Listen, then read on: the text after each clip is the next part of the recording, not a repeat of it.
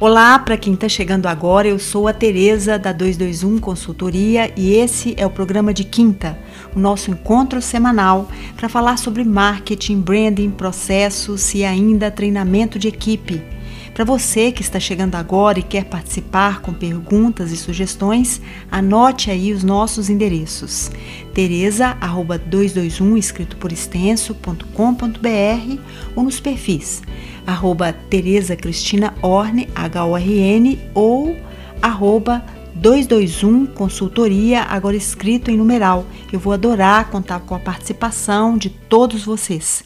Bem, pessoal, vamos dar início agora a uma série de entrevistas onde eu vou convidar profissionais do mercado para falar de temas relacionados a essa crise que foi aberta com o Covid-19. Eu tenho certeza que vocês vão gostar e eu espero contribuir com a empresa de vocês, com os negócios e com certeza trazendo luz a esse novo cenário que se abre.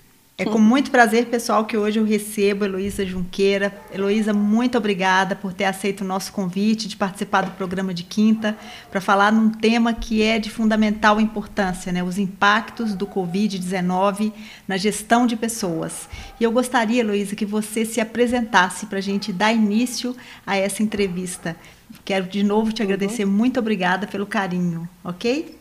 É, eu que agradeço, Tereza, é um convite que me honra bastante propagar um pouco os meus conhecimentos, a minha experiência no seu podcast, que tem sido um sucesso. Você está de parabéns por nos é, colocar mais assuntos muito relevantes no nosso cotidiano. Eu te agradeço.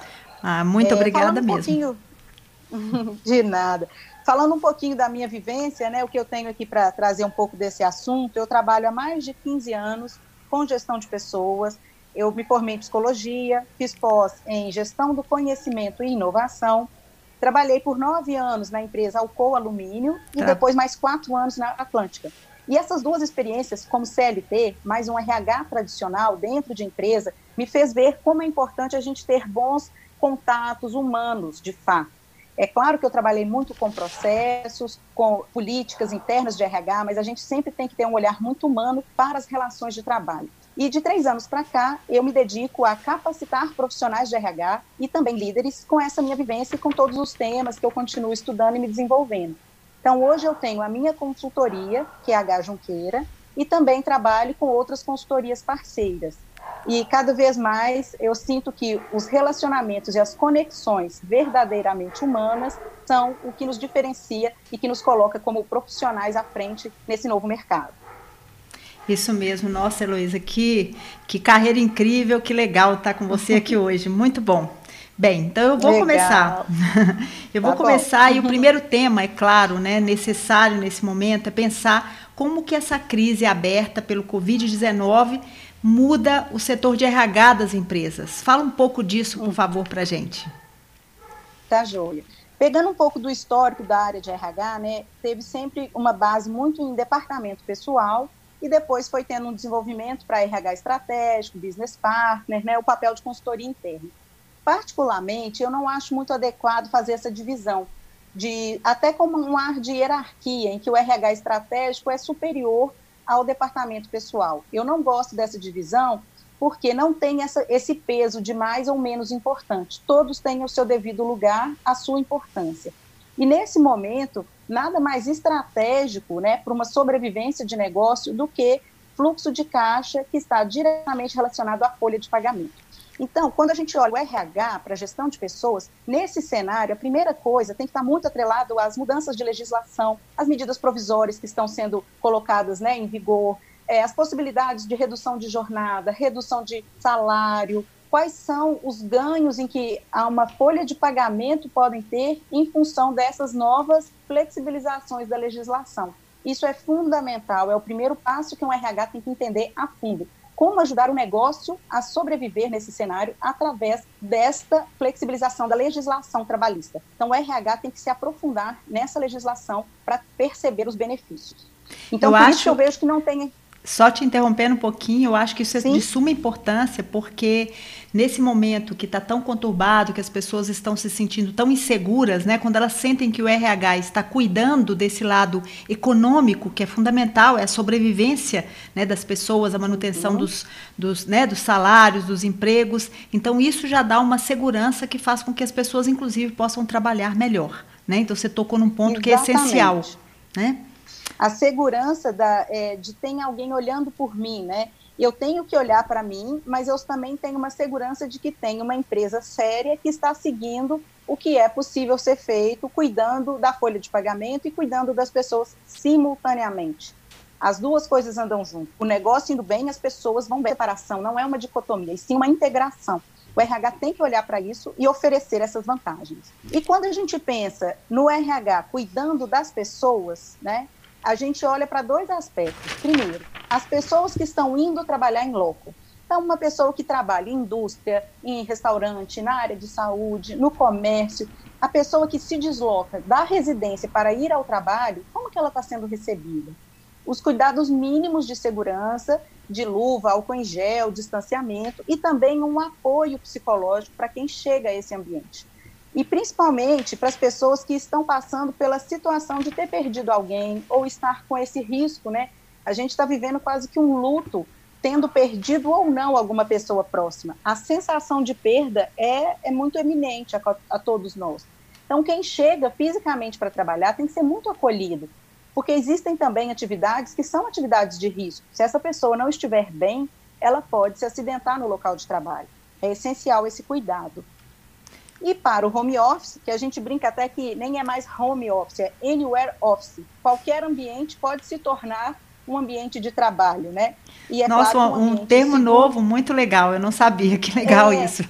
Isso, tem sido usado também, anywhere office. Eu posso trabalhar da minha casa, no momento, é claro que é o mais seguro, mas eu posso estar em outro ambiente que não na minha casa e tendo uma boa internet, tendo os equipamentos necessários, eu conseguir trabalhar. Então, a gente, assim que a pessoa está, ela tem uma boa estrutura para trabalhar, ela tem criança em casa, ou tem às vezes um idoso que está com ela e ela está dividindo as atenções. O ambiente onde ela está trabalhando, fora do local de trabalho propriamente dito, tem que ser também um ambiente de conforto e de produtividade.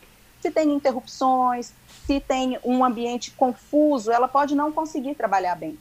Então, o cuidado é com quem está em casa a gente pensa muito, né? Eu que sou mãe, tenho criança, a gente pensa muito nesses ambientes, mas um ambiente que também pode ser muito perigoso no sentido psicológico é um ambiente de uma pessoa muito sozinha, muito solitária.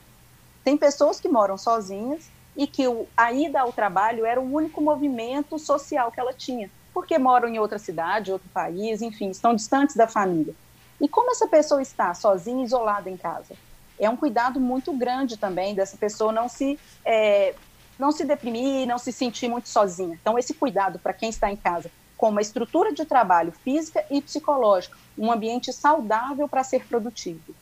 Então, fazendo um resgate, né? Acho que eu falei demais, mas vamos não, lá. Não, não, você falou coisas importantes. É importantíssimo agora a gente só resgatar os pontos essenciais que você colocou aí, que são, nossa, de suma importância, né? Um RH novo realmente, né? Com uma atribuição muito mais Sim, ampliada. Bom, resgatando, eu vejo, né, a pergunta em relação ao papel é, o papel do RH nesse cenário, eu vejo resgatando três aspectos. Cuidar dos aspectos de legislação, que envolve muita folha de pagamento e fluxo de caixa, uma sustentabilidade do negócio. Também o trabalhador que vai à fábrica, vai ao refeitório, vai ao restaurante, vai para o ambiente hospitalar, como ele está chegando para o trabalho. E também o profissional que está em casa, né, home office, e como ele está produzindo com esse distanciamento social. São três aspectos fundamentais que devem estar na pauta do profissional de gestão de pessoas, o profissional de RH. Perfeito, perfeito. Luísa, eu queria agora passar para um ponto que tem preocupado muitos profissionais, né?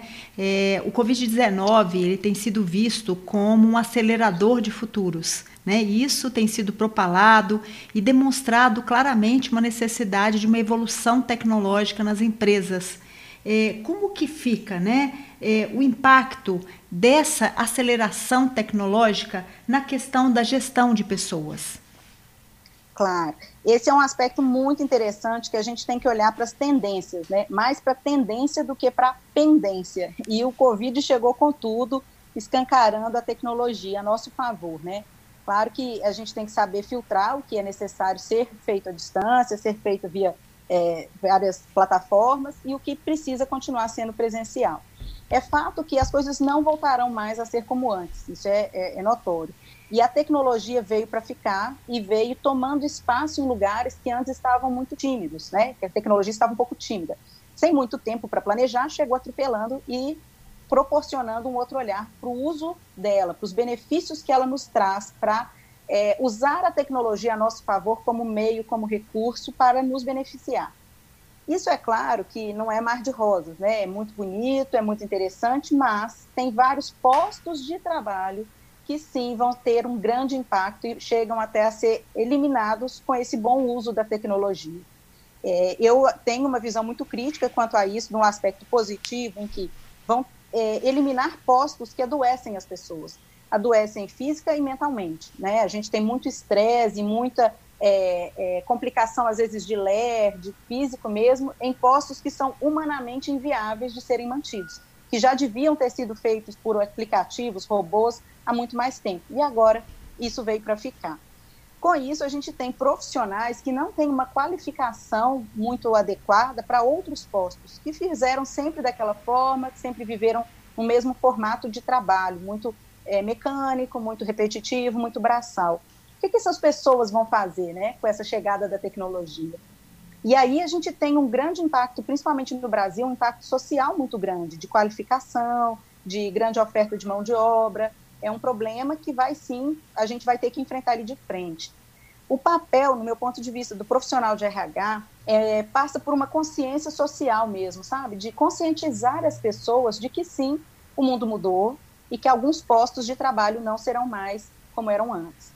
Isso faz com que gerem alguns desempregos, é fato, mas que também a gente tem que alertar as pessoas para a capacidade que elas têm de produzir outros é, meios de trabalho.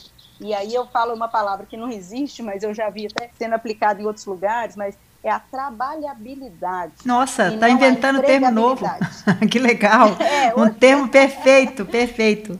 Isso. Quando a gente fala muito de empregabilidade, eu estou buscando emprego, estou buscando CLT, carteira assinada. Isso a gente sabe que vai reduzir cada vez mais. Então, eu tenho flexibilizações na legislação, algumas favoráveis, outras não, mas eu tenho que trabalhar não a minha capacidade de ser empregado por alguém, mas a minha capacidade de gerar trabalho para mim mesmo. Então, eu tenho que trabalhar a minha capacidade laboral, a minha trabalhabilidade. O que, que eu tenho de melhor para oferecer?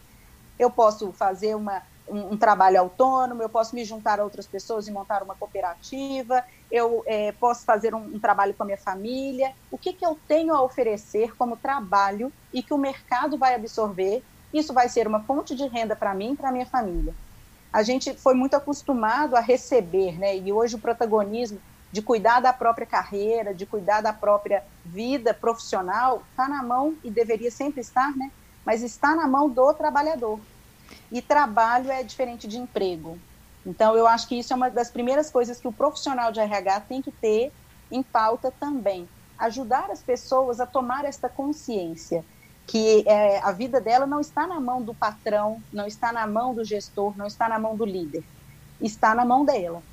Mas é claro que não é de, não é de um dia para o outro que ele vai conseguir dar conta dessa responsabilidade. O RH pode auxiliar passando orientações, é, de cursos, abrindo portas, por exemplo, para um SEBRAE, dando orientações de quais os caminhos esse profissional deverá buscar caso venha a ter um processo de desligamento, de redução de jornada e, consequentemente, redução de renda é uma mudança, né, Heloísa, de mindset mesmo, porque até pouco tempo atrás a gente desenvolvia a nossa empregabilidade, né, a nossa capacidade de visibilidade, de construção de carreira, né, de, de, de construção de competências para conseguir empregos. E hoje a gente precisa gerar trabalho que seja necessário para as pessoas com as quais a gente se relaciona, né? E a partir disso, inclusive, né, encontrar o nosso próprio propósito de vida mesmo, né? A mudança muito grande de mindset mesmo, eu vejo nesse sentido.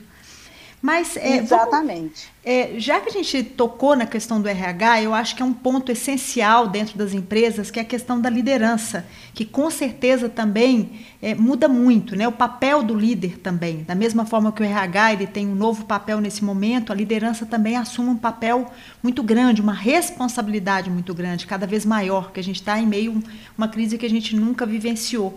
É, como que você vê essa uhum. mudança deste papel da liderança?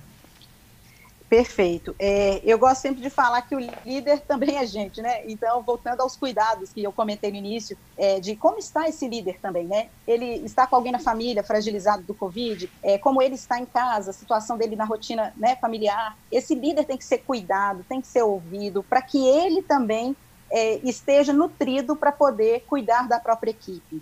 Então, eu vejo que a gente, às vezes, né, esquece que o líder é gente, que o líder precisa de atenção. Acho que pensando no, no líder né, que estiver nos ouvindo, para ele buscar ajuda, trocar ideia, trocar informação vivenciando, é, cuidar e acompanhar uma equipe que não está fisicamente próximo mais, as inseguranças que ele tem, é, como, como está funcionando bem, o que vai bem também, a gente às vezes foca muito no que vai mal, né? Mas o que vai bem, buscar ajuda e um canal de apoio. Acho que o líder também, sendo protagonista da sua própria é, vivência de liderança é buscar ajuda, buscar apoio, trocar ideia. Não tem que ser um super-herói de bater no peito e falar, eu dou conta, tá tudo bem. Quem está tudo bem nesse momento, eu acho que está meio aéreo do mundo, sabe? Então, é um momento em que todos nós estamos impactados. Alguns mais, outro outros um pouco menos, dependendo, claro, da situação de cada um. Mas o líder tem que buscar ajuda e se é, buscar uma, um canal, uma conexão, uma rede de apoio para ele ter informações, porque ele nunca viveu isso. Por opção é, ou falta de opção, ele já pode ter tido uma gestão remota, mas hoje isso está muito mais presente. Como é isso? Quem estava muito acostumado a controlar e a comandar, que a gente brinca que era o comando e controle, hoje ele está tendo que gerenciar uma equipe à distância. Como é que é isso para ele?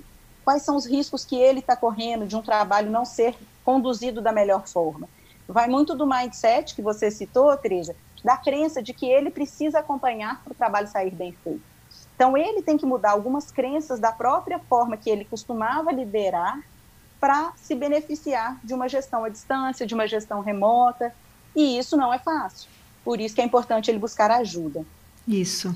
E você tocou num ponto que é essencial, que assim, hoje a gente precisa mostrar também essa fragilidade, né? O líder também é um ser humano, então ele também precisa de apoio dos seus liderados. E eu acho que também isso, isso. desenvolve a capacidade até de integração dessa equipe, né, da construção de respostas conjuntas do que simplesmente esperar que as respostas sempre venham do líder, né? Que sejam isso. do comando de cima, né? A, as ordens venham de cima e as pessoas apenas é, venham representar ou venham, na verdade, executar atividades, né? Eu acho que isso é de suma isso. importância, é uma, uma possibilidade do crescimento da equipe como um todo, não é isso? É, hoje a gente fala, né, falando, voltando ao que eu comentei do comando e controle, era uma forma né, mais é, rigorosa, mais é, antiga de se controlar, mas ainda existe isso muito latente em várias áreas, várias empresas.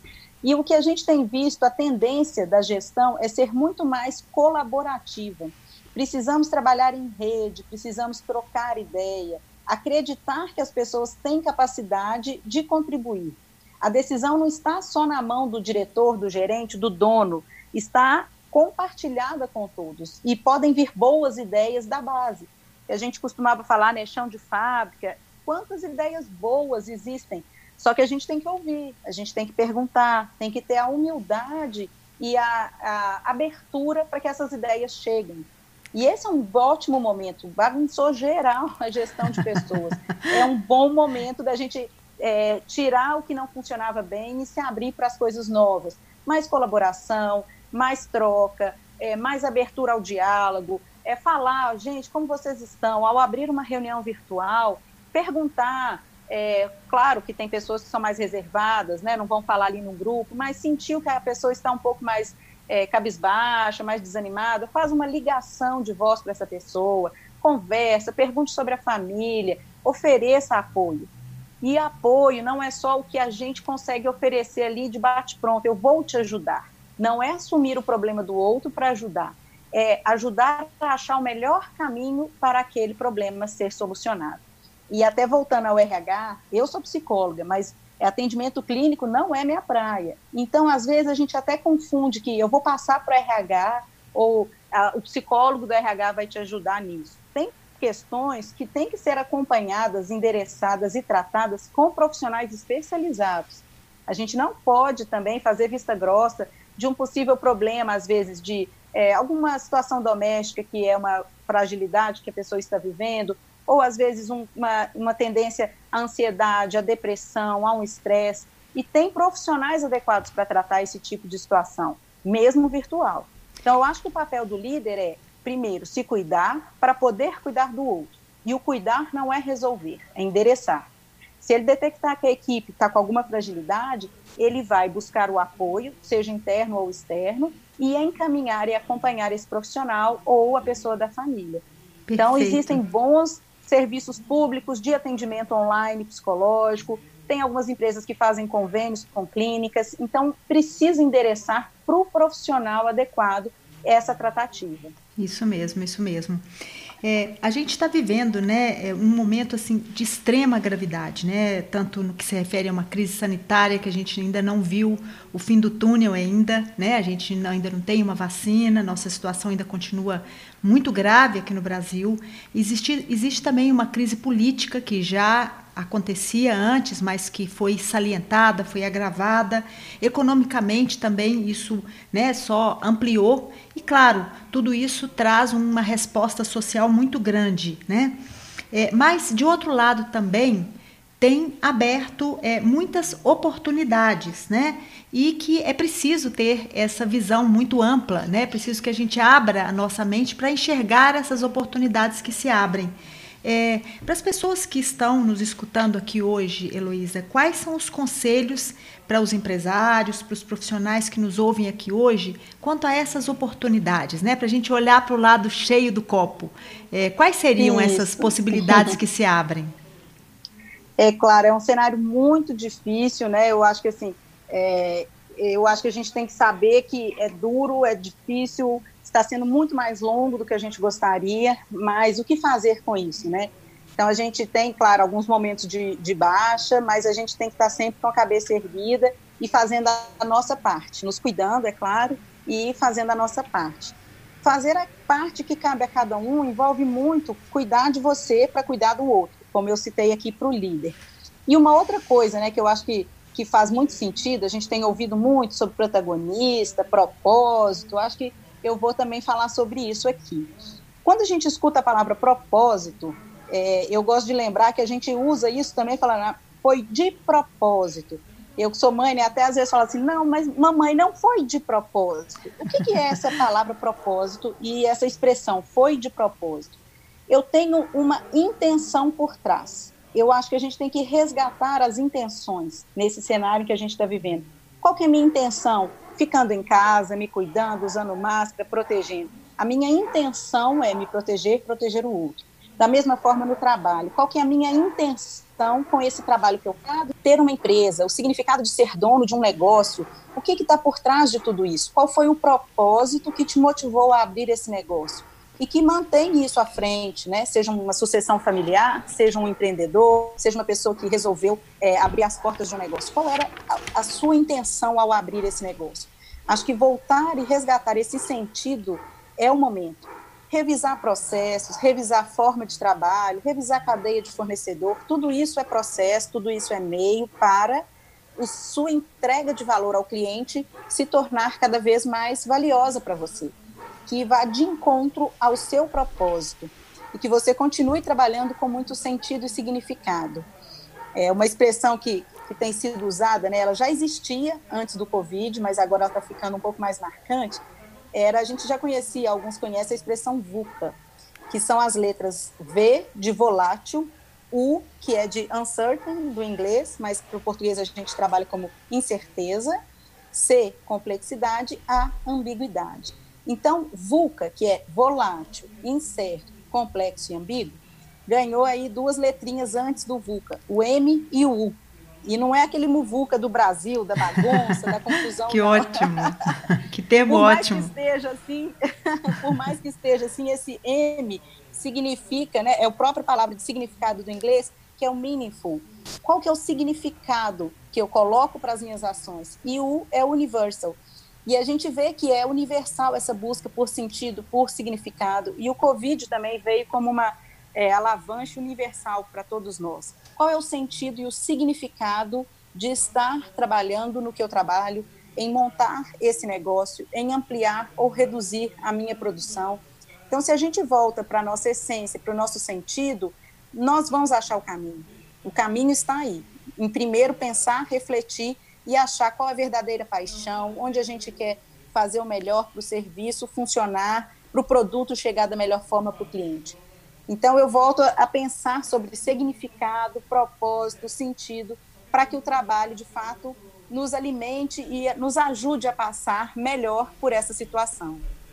Nossa, que ótimo! Você falou uma coisa incrível, que eu acho que assim a gente está sempre buscando respostas fora e as respostas estão dentro de nós, né? Eu acho que o Covid veio também para que a gente possa entender que as respostas estão em nós quando você fala, né, da trababilidade, é, é o termo esse? Trababilidade, é isso mesmo? Tra Trabalhabilidade. Trabalhabilidade, ótimo, ótimo. Mas é isso, eu acho que quando você fala disso, quando você colocou também essa questão né, de buscar o sentido das coisas, da gente realmente voltar para a gente mesmo e entender esse real sentido, para que a gente possa realmente ter uma entrega de valor. Eu acho que as coisas estavam muito confusas, né? E é preciso a gente fazer essa separação. Nossa, eu adorei. Ficava aqui mais umas que quatro bom. horas. um momento excelente. Eu tenho certeza que todas as pessoas estão adorando nos ouvir hoje, porque foi extremamente esclarecedor as suas palavras. Eu quero agradecer muito a sua presença aqui hoje com a gente, né? E deixar as portas abertas sempre que você quiser, nos dar esse presente para a gente conversar sobre temas que são relevantes para as pessoas. É, vai ser sempre um prazer incrível te receber. Tá? E eu queria te pedir também, se você puder, deixar os seus contatos para as pessoas que nos claro. ouvem, para que elas possam né, contactar com você né, e entender um pouco mais a respeito do seu trabalho nas empresas. Ah, obrigada, Tereza. Eu que agradeço o convite. Eu também ficaria horas aqui conversando. Acho que é um tema muito gostoso que eu tenho estudado e, e aprofundado cada vez mais são as relações humanas e as conexões, né? É isso que nos diferencia dos robôs, de um aplicativo, de um software. É nisso que a gente tem que investir. É, eu trabalho exatamente com isso, com desenvolvimento de liderança e profissionais de RH, que eu chamo né, profissionais de gestão de pessoas, porque eu não acredito que a gente é recurso e sim fonte. Isso. Eu acredito que o ser humano é fonte de conhecimento, fonte de inovação, fonte de ideias. E é isso que a gente tem que resgatar. O ser humano como fonte, não como recurso. Isso mesmo, é, perfeito. Eu trabalho, é, eu trabalho com treinamentos virtuais no momento e também presenciais, palestras, assessoria a empresas que querem desenvolver plano de gestão de pessoas também. É, eu estou no Instagram com underline H Junqueira, no LinkedIn Heloísa Junqueira e também tem o meu site hjunqueira.com.br. Em breve eu já estou aqui com edição no forno do meu curso, é um EAD justamente com esse nome, Humanos, não Recursos. Perfeito. Justamente para provocar nos profissionais o incômodo de usar esta palavra como recurso, e mais do que o incômodo do uso da palavra, mas da tratativa. Eu vejo também áreas de gestão de pessoas com nomes lindos, mas que continuam tratando as pessoas como recurso. Não é o nome, mas é. Você pode ter o nome que quiser, mas a forma como você vai tratar as pessoas é que é o principal. E é essa a minha provocação. Nesse curso eu falo muito sobre o uso da tecnologia a nosso favor, para poupar tempo, energia e a gente se dedicar a relacionamento e conexão. Ótimo, ótimo. Nossa, eu tô já tô querendo fazer o curso. Perfeito, adorei mesmo.